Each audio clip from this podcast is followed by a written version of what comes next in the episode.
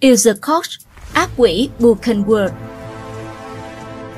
Khi nhắc đến nước Đức thời phát xít, người ta không chỉ nhớ tới cuộc thảm sát chủng tộc do những tên trùm sọ phát xít Đức khởi xướng, mà còn cảm thấy bàng hoàng khi có không ít phụ nữ Đức xinh đẹp thời đó đã bị mê hoặc bởi đế chế thứ ba để trở thành công cụ giết người ghê rợn của chế độ phát xít. Tên tuổi họ cho dù nổi tiếng nhưng lại là sự nhơ nhuốc trong lịch sử.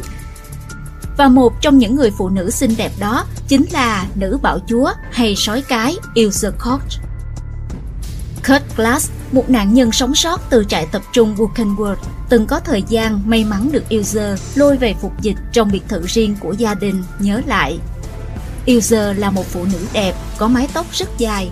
Bất cứ tù nhân nào dám chiêm ngưỡng mà để mụ chợp được ánh mắt đều có thể phải trả giá đắt bằng chính tính mạng của mình.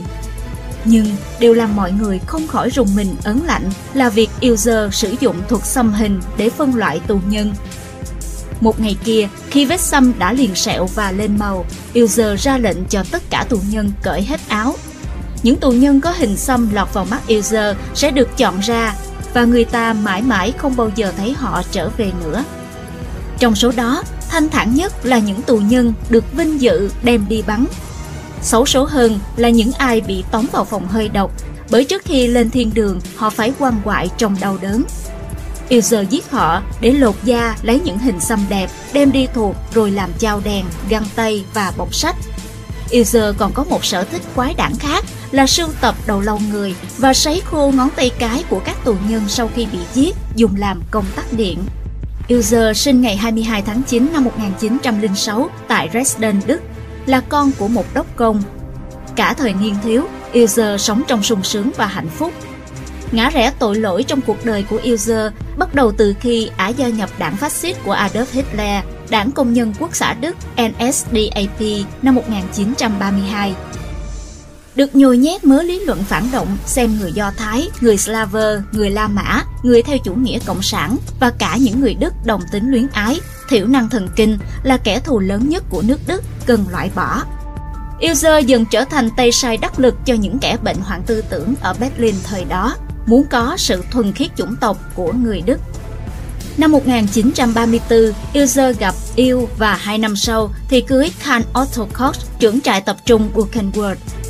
Từ vị trí một thư ký quèn ở trại tập trung Sachsenhausen, chuyển sang trại tập trung Buchenwald, dưới sự nâng đỡ của chồng, Ilse nhanh chóng trở thành giám thị và tới năm 1941 được thăng chức giám thị chính. Nắm quyền sinh quyền sát trong tay, Ilse thỏa sức tung hoành, không chỉ tra tấn giả mang, cùng với chồng, Ilse còn tìm mọi cách vét nốt những đồng tiền cuối cùng mà những tù nhân trong trại còn giấu được.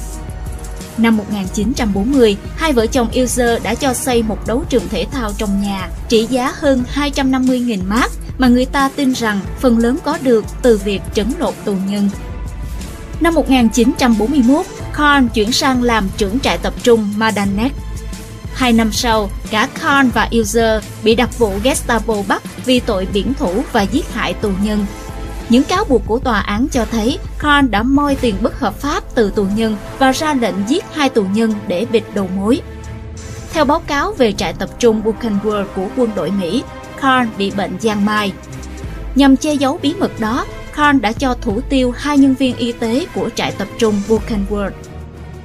Đầu năm 1945, Korn bị tòa án quân sự Đức tuyên án tử hình, sau đó bị xử tử vào tháng 4 năm 1945. Về phần user, sau hơn 2 năm bị tạm giam, cuối cùng ả được trả tự do vì phía tòa án không đủ chứng cứ kết tội. Sống với gia đình ở thành phố Ludwigsburg một thời gian, tháng 6 năm 1945, User bị nhà chức trách Mỹ bắt và đưa ra xét xử trong một phiên tòa về tội phạm chiến tranh diễn ra năm 1947. Chung thân là mức án ban đầu dành cho User, nhưng sau đó lại được giảm xuống còn 4 năm tù giam vì không đủ chứng cứ. Năm 1951, Ilzer được trả tự do nhưng lại bị các cơ quan chức năng Đức, Cộng hòa Liên bang Đức bắt lại ngay lập tức vì những cáo buộc liên quan tới việc sát hại nhiều người Đức vô tội. Ilzer nhận mức án chung thân Ngày 1 tháng 9 năm 1967, Ilzer treo cổ tự vẫn trong nhà tù ở Bavaria sau khi hoàn thành bức thư tuyệt mệnh gửi cho con trai Uwe. Trong bức thư này, Ilzer đã viết mẹ không thể làm bất cứ điều gì khác, chỉ có cái chết mới là sự giải thoát. Trân trọng cảm ơn quý khán thính giả đã theo dõi. Subscribe, ấn chuông đăng ký để cập nhật những video mới nhất. Like, share, chia sẻ tới nhiều người hơn. Comment những suy nghĩ, ý kiến, bình luận của bạn hay những gợi ý, đóng góp để chúng tôi được hoàn thiện hơn. Độc Thám TV, hai ngày một số vào lúc 21 giờ. Nguồn tham khảo và tổng hợp từ Internet.